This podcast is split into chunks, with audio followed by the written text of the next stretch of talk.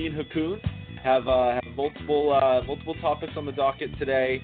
Uh, we're planning to run through uh, Suh signing with the Rams, the uh, the boiling OBJ situation in New York, the Dez Bryant situation in Dallas, Allen Hurns signing with the Cowboys, Johnny Manziel is he going to the NFL or is he going to the CFL? Uh, we're going to discuss the new NFL catch rule and the new NFL targeting rule. Uh, as I said, this is the Football Garbage Time podcast. We are experiencing technical difficulties like we so often do. Um, so the music's going to keep, I guess, running in the background here while I kind of fly off this freestyle. Uh, but I am uh, senior staff writer Ryan Whitfield. You can find me on Twitter at Ryan Whitfield NE. You can follow along with Football Garbage Time at FB Garbage Time. And uh, I guess what we're going to do here is until I hear further from Ha Kung, uh, I'm going to start rolling a little bit in to the topics. Again, uh, I understand the music's playing in the background, and that is not uh, traditionally how we do it, but uh, it's how we're doing it now. So, uh, obviously, this week, one of the, the, biggest free agent names to move and sign at this point uh, is Ndamukong Suh. Um, I was actually pretty uh, pretty excited to, to, start on this topic today with Ha Kung, um, mainly because Ha Kung often jokes that I am the guy who uh, who does not take long into each uh, episode to call somebody an idiot. And uh, today I was going to do that very early on with Ndamukong Suh. So uh, Ndamukong Suh was uh, noted saying a couple weeks ago that he was going to sign uh, with the highest bidder, regardless of fit or need. Uh, he actually ended up in a place that uh, maybe doesn't have a great need, but uh, definitely a good defense, and they're going to add another piece here. Uh, with Suh personally, I've made it. Hey, here we are. okay, so I can stop tap dancing now. All right, oh my fantastic. gosh! Unbelievable. I was not born to host this. So uh, I'll let you uh, kind of jump in here, but I did run down the topics that we were going to use, explained, you know, to our repeat listeners. They're not surprised, but any new newcomers that we are uh, known for our technical difficulties. And I was uh, just starting to dive in on Ndamukong Suh, but I'll let you uh, set that up if you'd like. Here. well, this has been um, so. This is great because quite frankly, on my end, I could hear all I could hear me, but I couldn't hear you. And apparently, more importantly, no one else out there could hear me, but they could hear you. So that was fantastic. That was a I'm sure that was a, a scintillating podcast there as I was talking to myself in my room uh, while you uh, went on to discuss all the things that we're going to be talking about today. So uh, thanks for running with that, uh, Ryan. That uh, appreciate it. so let me let me uh, let me make an announcement before we jump in here. Uh, something that we're going to be doing coming up real soon. We're going to have a, our annual Twitter mock draft. We're going to have an annual Twitter mock draft. We do that every year. Every year, staff members from Football Garbage Time take turns making picks on behalf of every NFL team in the mock draft on uh, on Twitter, and all those picks are consolidated into an article with our thoughts on why those picks will be actually made at the NFL Draft on April 26th. But unlike last year, we're going to have some special guests helping us out this time. We're going to have all the guys from Beer Fueled Fantasy Football podcast helping Love us out, and the guys from the Urban Sports Scene podcast, Redskin Specialists they will also be helping us out. They have their own Redskins show on Fox Radio over in DC, and they're going to be jumping on as well. So follow us on FB Garbage Time on Twitter, and we'll be announcing the start to all that fun real soon. It's going to be great. Uh, I think you're going to really enjoy it, and you're going to learn a lot. And uh, I'm sure that uh, Ryan will make controversial picks and uh, put down every pick I make. So that'll be a lot of fun for all you regulars as well. that does right. not sound like me. All, all I took from that was that, uh, given the amount of guys we have in this year, that I uh, I sent you way too many suggestions for teams that I would take. But uh, I think you know my favorite. So. Yeah, yeah. Oh, I I'm pretty sure I know what your favorite is. So with that said, let's go ahead and uh, get this thing rolling.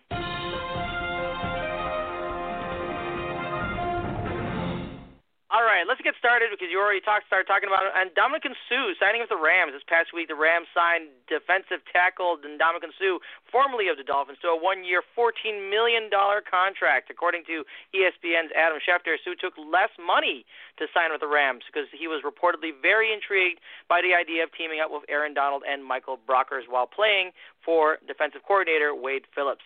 Now, even at 31, Suh remains one of the best interior linemen out there, even though the stats weren't there last year. And coach Sean McVay recently confirmed that Suh will be playing nose tackle for the Rams, which in Phillips' defense will allow both Suh and Donald to one gap and get up against the quarterbacks, while Brockers will focus on run defense. So, what are your thoughts here on Ndamukong Suh signing with the Rams? you know, I started to say this uh, before you jumped on, and I, I had my, my host voice on them, so now I can go back to my a-hole voice, which is the voice I'm much more suited for. Um, right. Ndamukong Suh sucks. What do you What do you mean? What do you mean a down year last year? Most overrated player in football. First of all, you're a defensive tackle, so get out of here.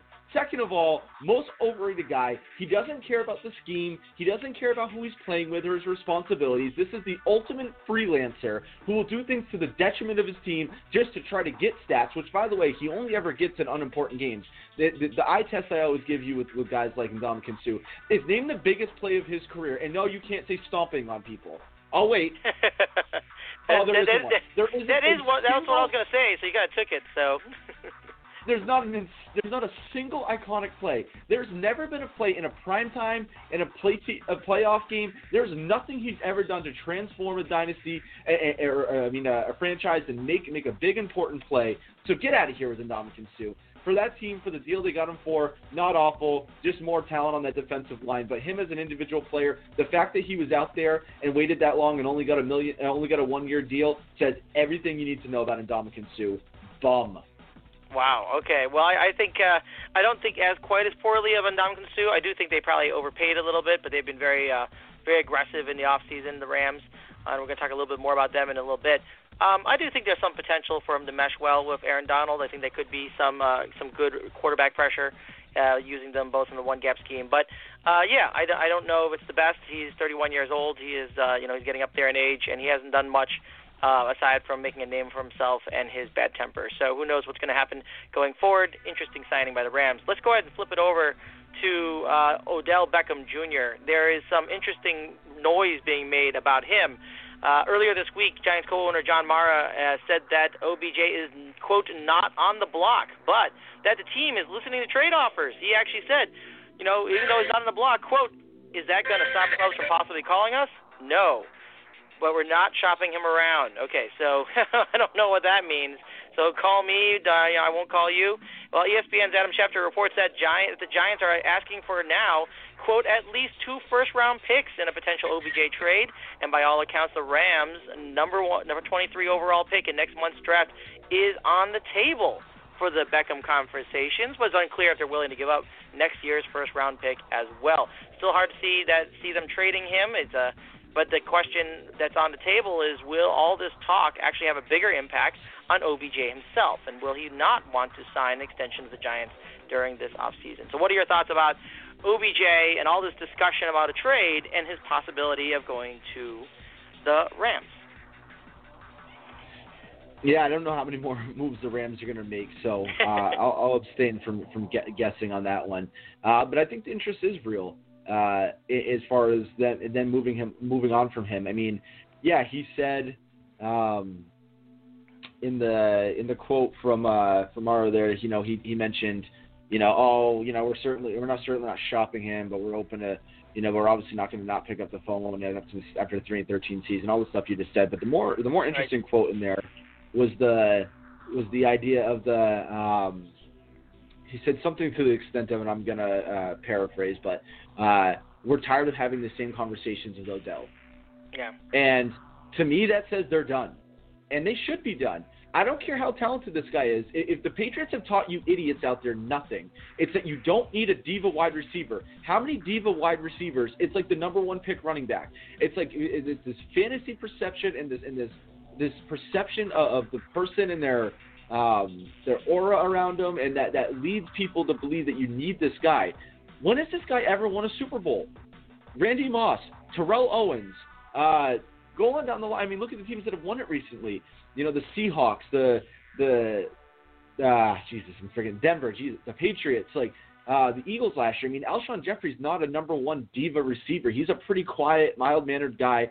The number one guy who's all about me is the same guy that wants all the targets, that's in the huddle saying, I'm open, get me the ball. The antics on the sideline, hugging the net, all this stuff. He's got too many screws loose. He wants to go out and party on on boats with Justin Bieber before before the first playoff game of his career. Like it, every there's there's a million priorities except for football, and that and you know it's my it's my one of my favorite quotes is, and I think it's it's reverberated from Will Smith. I don't think it's actually generated by him originally, but the you know that that talent sets the floor, but work ethic sets the ceiling. And so OBJ is always going to put up stats and be a good player because of that talent that sets his floor. But he'll never reach his ceiling until he changes.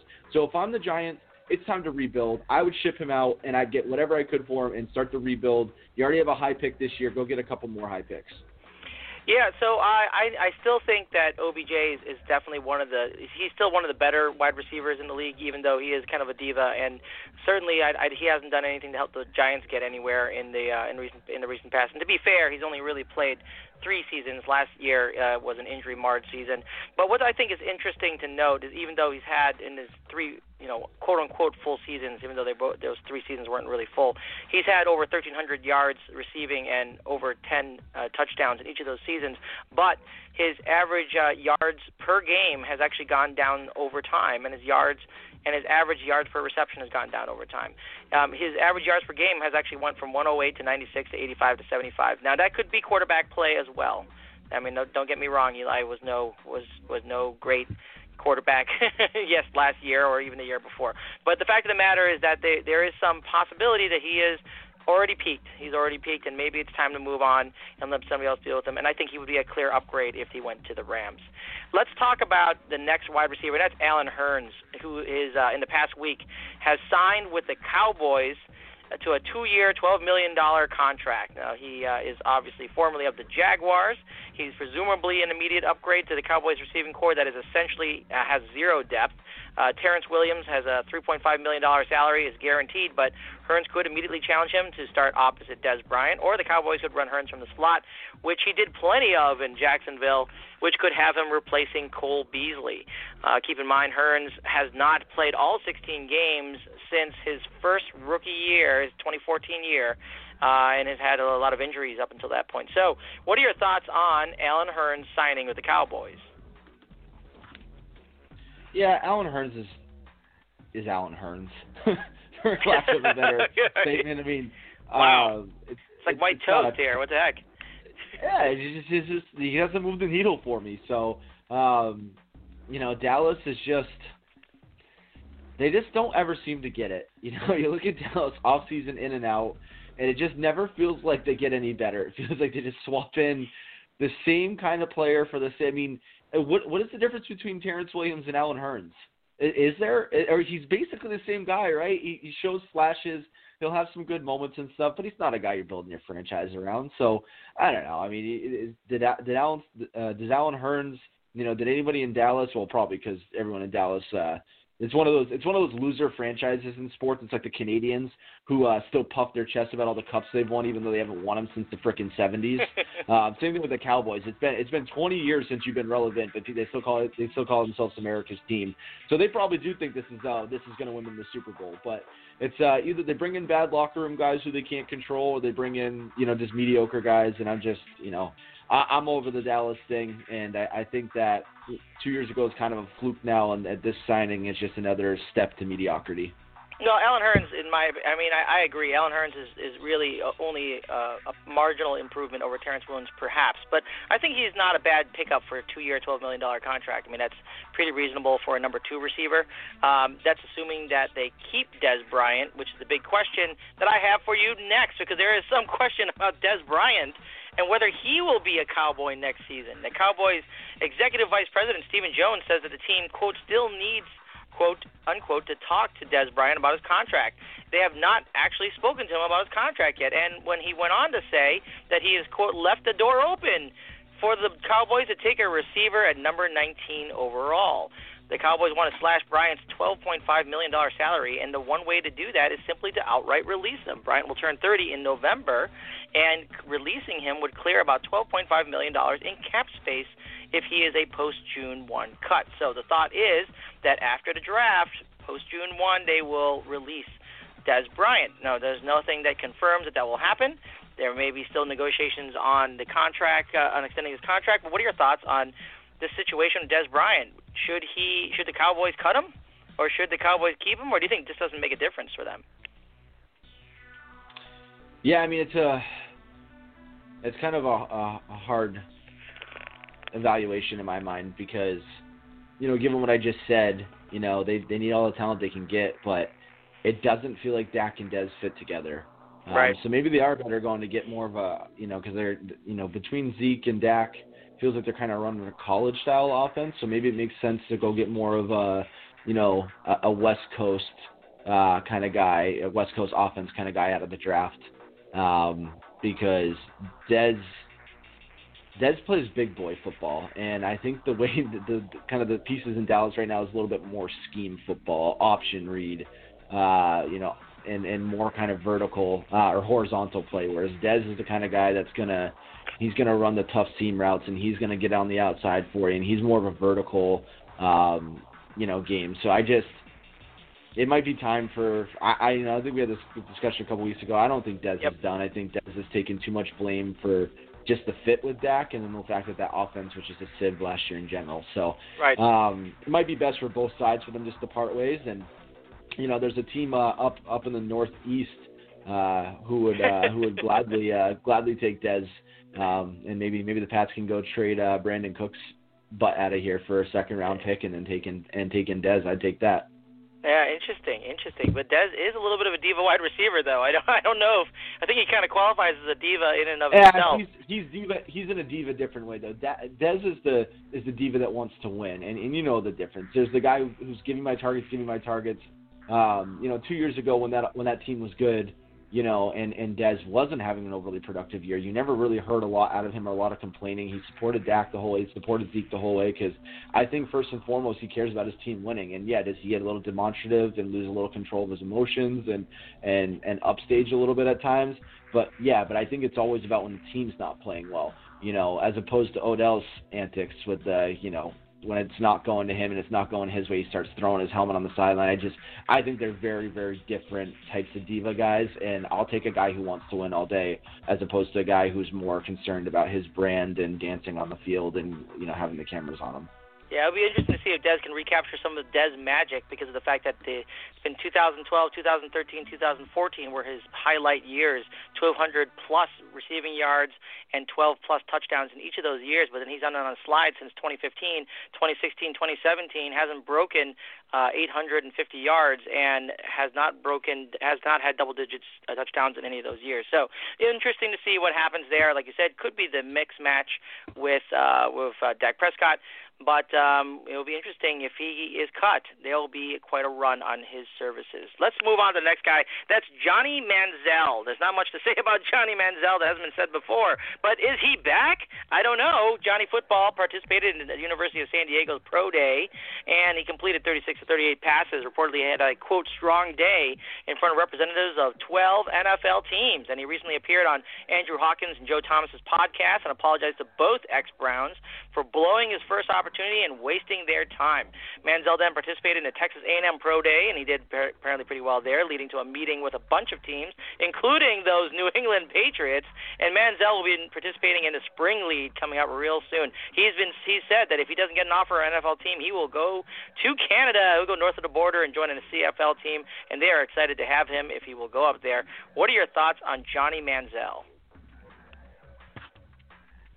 Yeah, I mean, I think the kid deserves a a second chance. You know, I think we've talked a lot about kind of the the idea of someone who's just uh, acting out as opposed to somebody who might have a real medical condition. And obviously, Manziel has come out and claimed bipolar, and um, you know, far be it for me to to, to disagree with him, but uh, you know, I think that if if he can play, you know, I think that there's um, you know, there's a chance, and I think that I don't know. You, you look at some of the backups in the league, and uh, now, now they're all going to escape me. But uh, you know, basically anyone who's anyone who's played started at quarterback, uh, aside from Carson Palmer over the last five years in Arizona, uh, you can throw on the list of guys that would take Johnny Manziel over. Yeah. Um, so, How about Cody you know, Kessler, who was just traded to the Jaguars? I take Manziel over Kessler.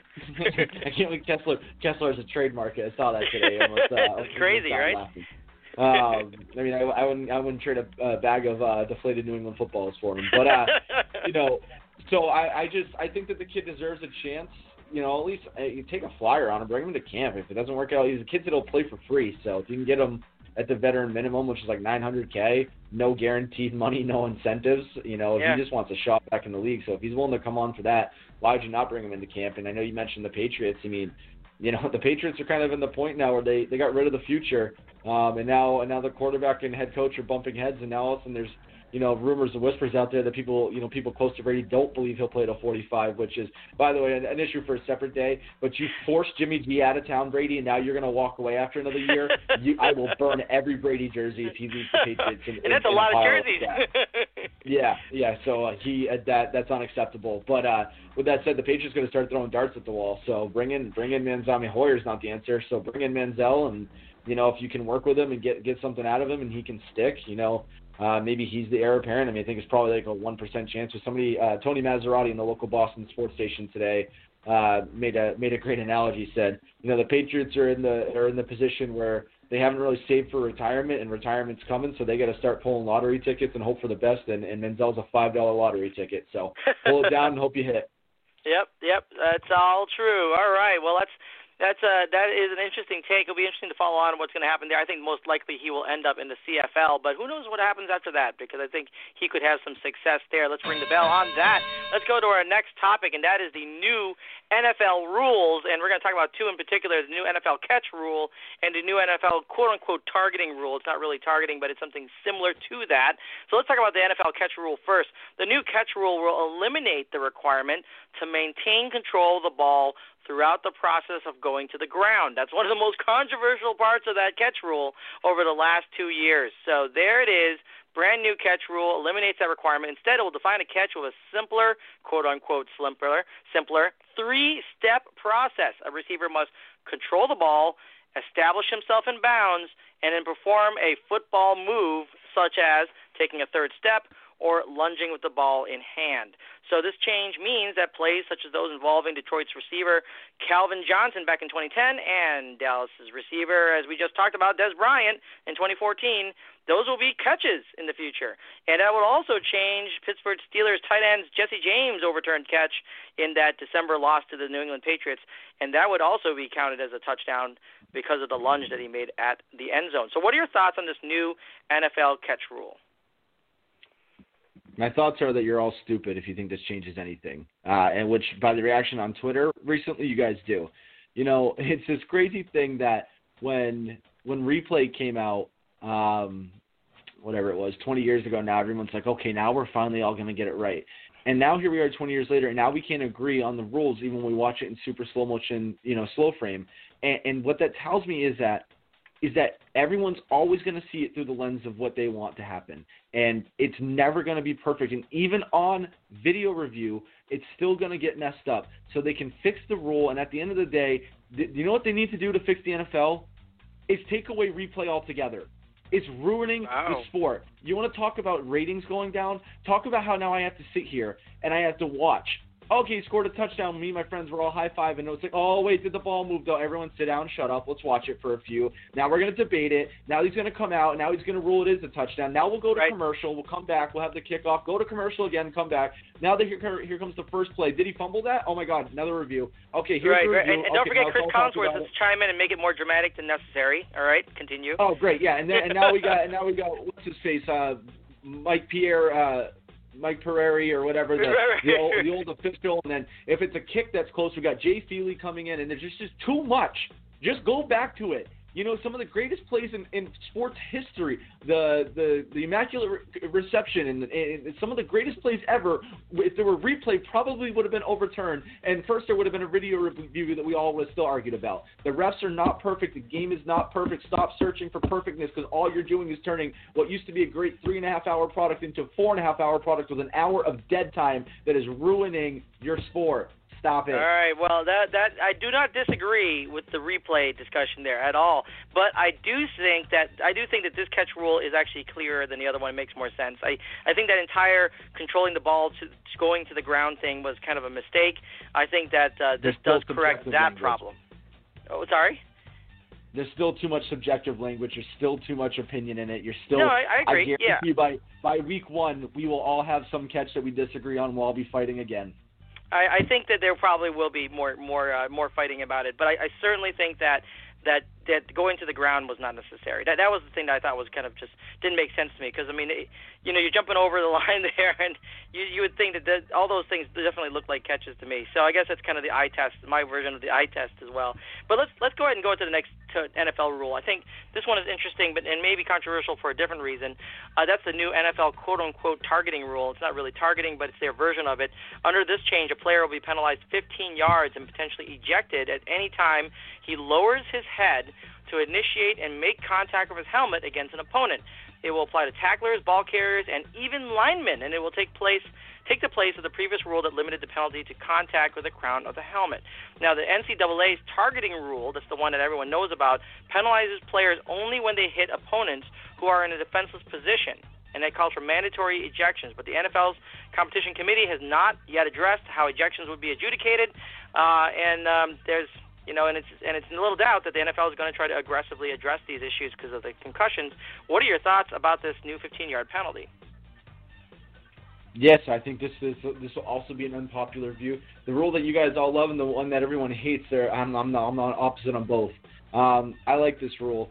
Uh, I, I'm sorry, you know, it's it's a violent sport, and we got to take some of this. We got to take some of this out, and, and using your helmet as a weapon it's going to change the game. It will, but it's the same thing in hockey. People said they're taking the physicality out of the sport. They're going to ruin the sport. There's no more fighting. There's no more enforcing. They're going to ruin the sport. Go watch a hockey game right now. Go watch the skill. You got so many young, faster kids in there making unbelievable plays and scoring goals that like you've never seen before. It's almost like the 80s in the NHL again. I'm sorry, this is the way it's evolving, and if you don't like it, you know it's not going back the other way. There's too many head injuries. There's too much. We know too much now. Somebody you, you watch the thing with Ryan Shazier last year. Somebody's going to die on a football field, and, and and if anyone actually thinks that they can stomach watching a play where a guy's laying motionless on the field after you find out after the game that he actually he actually died on the field, that's gonna that's gonna haunt you. So there has to be changes. I'm sorry, it just is it just is how it is. Unfortunately, the you, you can't you can't bash your head against somebody for your whole life and, and live to tell about it. So you know yep. it's a it's a necessary move.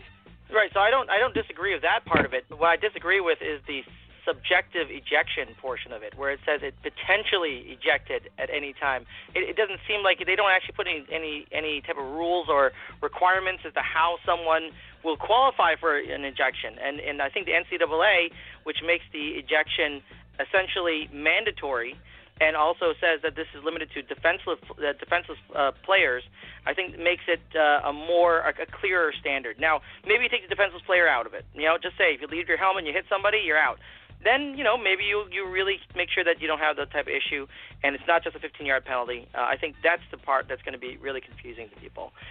Um, but I don't disagree with uh, the fact that more safety steps taken is always better for the NFL. All right, we're down to our last minute.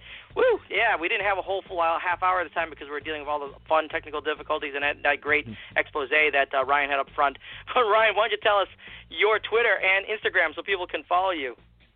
Yeah, quickly on that last thing, I would say the general rule for the NFL players is if if Vontaze Burfict would hit like this, just don't do it. You should be fine. right. Um, but you can That's follow me on Burfict. Twitter. yeah, we'll call it the Vontaze Burfict rule. Uh, yep. Follow me on Twitter at Ryan Whitfield NE and on Instagram football underscore garbage underscore time and check out DraftingSleepers.com, the social network for fantasy sports. And follow us all on FB Garbage Time when we get started for our Twitter mock draft. That's coming up real soon, including our friends at the Beer Fueled Fantasy Focus po- uh, Fantasy Football Podcast and the Urban Sports Scene Podcast. It's going to be a lot of fun. We will see you real soon, and if nothing else, tune in again next week, and we'll have much more news for you. So until next time, enjoy your NFL week.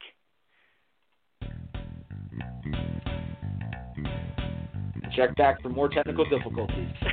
we'll be sure to have them for you.